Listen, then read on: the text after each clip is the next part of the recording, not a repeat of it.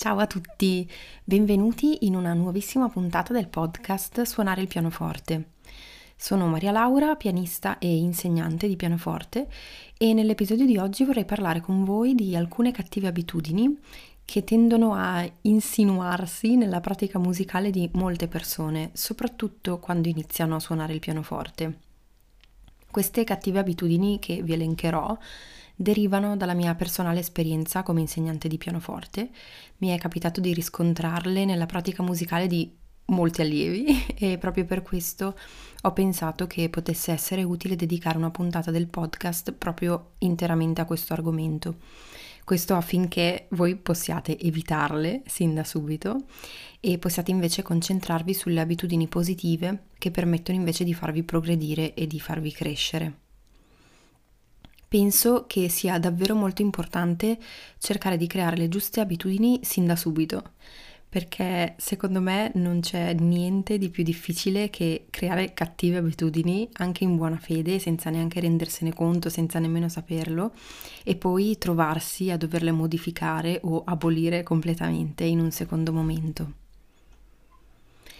Cattive abitudini nella pratica musicale. Quali sono e perché le definisco in questo modo cattive? Può succedere che alcune azioni che noi compiamo, anche involontariamente, anche se ci sembrano minuscole e insignificanti, abbiano comunque la capacità di limitare i nostri progressi. Io le definisco cattive abitudini proprio perché possono, in primo luogo, impedirti di lavorare sul tuo pieno potenziale. In secondo luogo, contribuiscono a rendere la pratica e l'esercizio molto più difficile, faticoso e frustrante. E infine mettono a dura prova anche il nostro corpo, aumentando tensioni e rigidità che non dovrebbero esserci.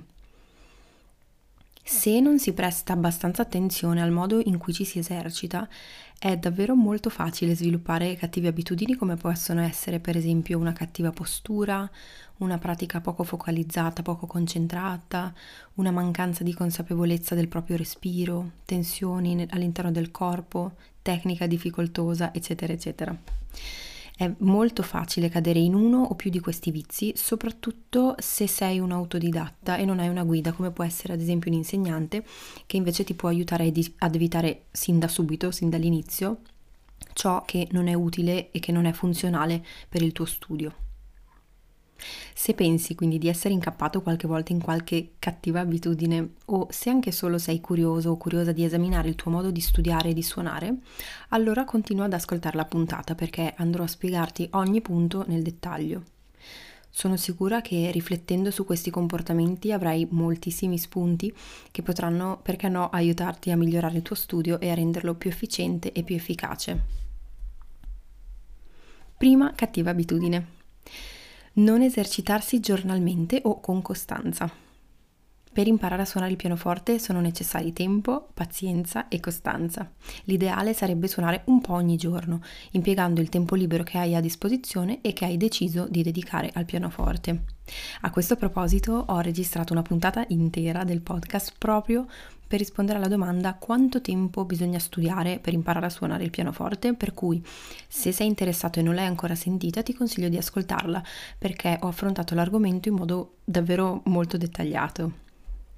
Quindi la cattiva abitudine è quella di non iniziare sin da subito ad esercitarsi con costanza e regolarmente. Questa cosa è veramente molto importante, soprattutto nel periodo iniziale, perché le prime settimane sono cruciali e sono proprio quelle che ti permettono di iniziare a porre il seme della nuova abitudine. Seconda cattiva abitudine, esercitarsi con una postura errata. Questa è una delle cattive abitudini più facili in cui scivolare e più difficile da correggere e se il discorso non viene affrontato sin da subito è veramente complicato riuscire a farne capire davvero l'importanza. La postura è un argomento molto importante a cui prestare attenzione, sia per sviluppare una tecnica corretta e sia per evitare fastidi o dolori muscolari che potrebbero tranquillamente essere evitati.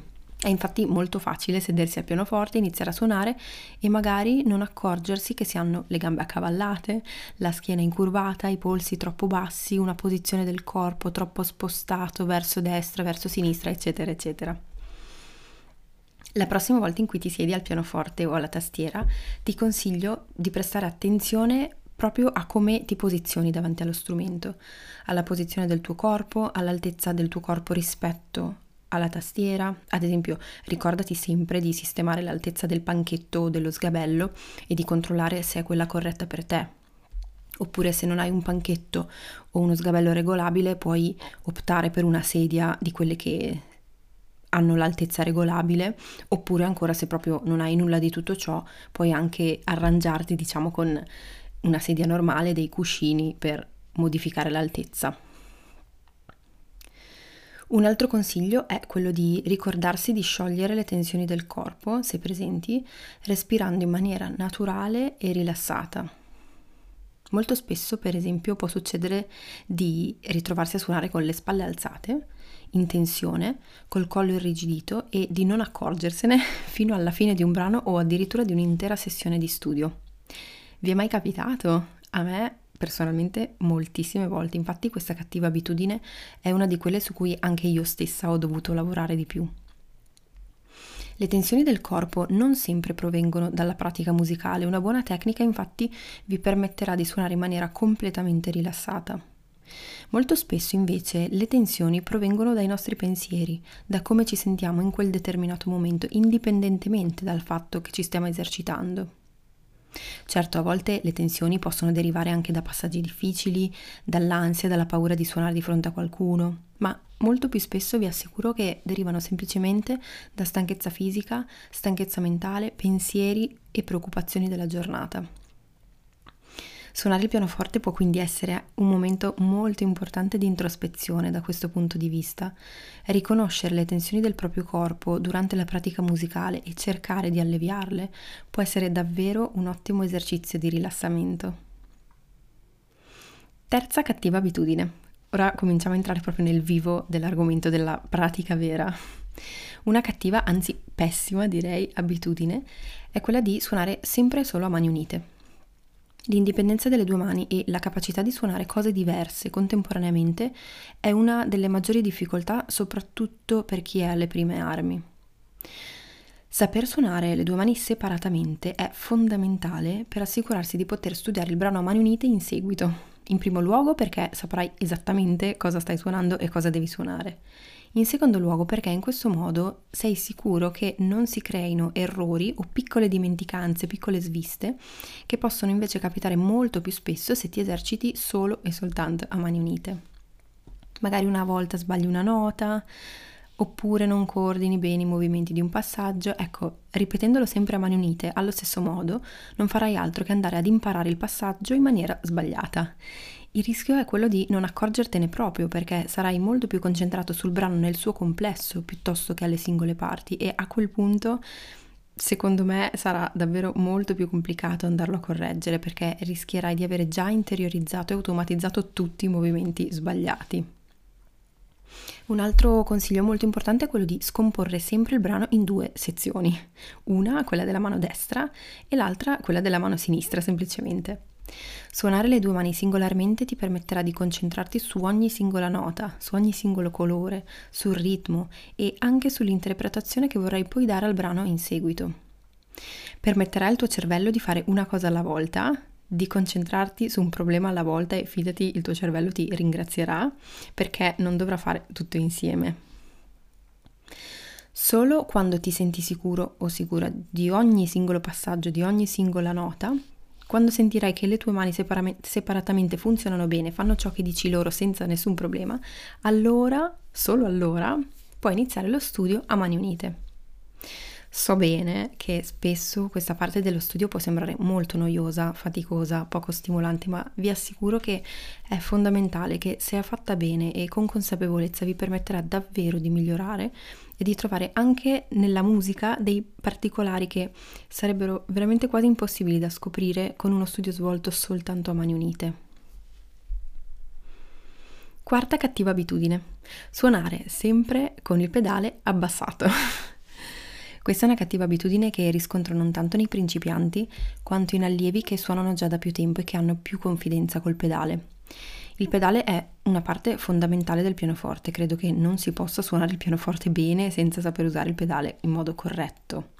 Nonostante questo però, un utilizzo del pedale eccessivo può rendere il suono confuso e indistinto e soprattutto può contribuire a nascondere gli errori. Molto spesso in realtà è proprio per questo motivo che molti lo utilizzano, anche inconsciamente, senza volerlo, proprio perché dà questa sensazione di sicurezza, di supporto, come se l'errore diventasse impercettibile o che il passaggio che è stato studiato o meno si sentisse di meno. Purtroppo per tutti noi, però, questo ha l'effetto opposto, cioè troppo pedale nasconde l'errore, nel senso che mantiene all'interno di un suono anche altri suoni che non stanno bene tra di loro e quindi non si riesce più a distinguere la linea melodica, l'armonia sottostante e di conseguenza l'errore sarà ancora più evidente perché sarà una nota stonata in mezzo a una nuvola di suono indistinto. Inoltre, grazie al pedale, rimarrà pure all'interno di questo suono finché non decideremo di toglierla. E sarà davvero impossibile non accorgersi di questa cosa. Il pedale ha una funzione principale che è quella di legare, di contribuire a avere un effetto di un suono legato, quindi in tutte le situazioni in cui non è necessario, perché per esempio le note possono essere tranquillamente legate dalle dita, non è necessario premerlo. Abituarsi a suonare sempre col pedale abbassato può creare un alone di suono molto indistinto, confuso e può di conseguenza distogliere la tua attenzione da ciò che stai suonando e contribuire a compiere piccoli errori che nel tempo possono essere molto difficili da correggere. Quinta e ultima cattiva abitudine che ti consiglio caldamente di evitare, cioè studiare in modo impreciso e poco focalizzato. Quando decidi di iniziare a studiare un brano è molto importante che tu ti prenda del tempo solo per fare questa cosa, quindi cerca di non avere distrazioni, allontana il telefono più lontano che puoi, allontana i pensieri e concentrati solo su ciò che stai facendo. Se ti stai per esempio esercitando su un brano lungo ma anche corto, nel quale sono presenti passaggi che non sono immediati da risolvere, il mio consiglio è quello di cercare sempre di dividere il brano in sezioni e non di suonarlo sempre dall'inizio alla fine ininterrottamente, altrimenti non riuscirai a fissare nella tua mente le parti che più hanno bisogno di essere esercitate. Rischierai di avere dubbi, incertezze, di non sapere esattamente che cosa devi fare. È molto importante anche in questa fase scriversi la diteggiatura adatta e rispettarla soprattutto, quindi non suonare un passaggio prima con una diteggiatura e poi con un'altra diversa, non la cambiare tutte le volte, altrimenti impedirai alle tue mani di interiorizzare il meccanismo e di suonarlo in maniera fluida e automatica. Ricordati poi che c'è una grande distinzione concettuale tra studiare un brano, esercitarsi e suonare un brano e basta. In inglese ci sono due termini che rendono molto bene la differenza. Uno è practicing, che significa proprio esercitarsi, studiare, e l'altro termine è playing, che invece significa suonare in senso ampio. La differenza tra i due termini è che nel primo caso, quando ci esercitiamo, dobbiamo stare molto attenti a tutto, a tutti i passaggi, alla diteggiatura. Dobbiamo cercare di ripetere il brano dividendolo in parti, suonandolo a mani separate, concentrandoci sui passaggi più difficili e ripetendoli più e più volte per interiorizzarli al meglio. Nel secondo caso invece, quando decidiamo di suonare e basta, perché possiamo decidere, magari in certi giorni siamo più stanchi e preferiamo semplicemente farci 10 minuti di un brano che ci piace, suoniamo un brano che ci piace, che ci viene bene, senza pensieri. Allora a questo punto possiamo permetterci di avere più libertà, di dedicarci soltanto a fare musica, a esprimere le nostre emozioni in quel preciso istante. In questa fase, se abbiamo studiato bene, se ci siamo esercitati bene in precedenza, con costanza e con concentrazione, allora potremo sentirci molto più liberi e soprattutto molto più soddisfatti nel suonare liberamente il brano che abbiamo scelto.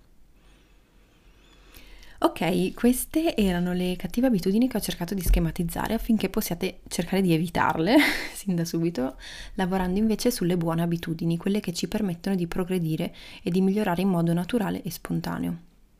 Poi ovviamente ci sono tantissime altre cose su cui bisogna fare attenzione, su cui poter lavorare per facilitare lo studio e l'apprendimento.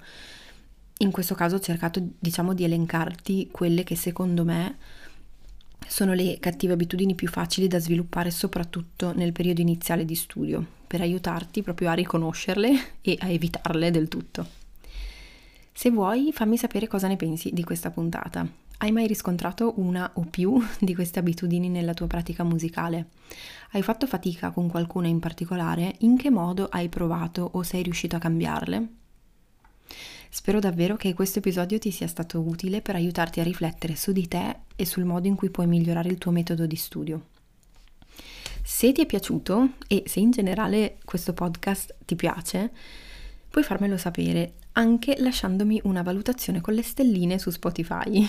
Te ne sarei davvero infinitamente grata, per me è davvero molto importante capire e sapere se tutto questo materiale gratuito che sto condividendo con voi vi è utile ed è di vostro interesse.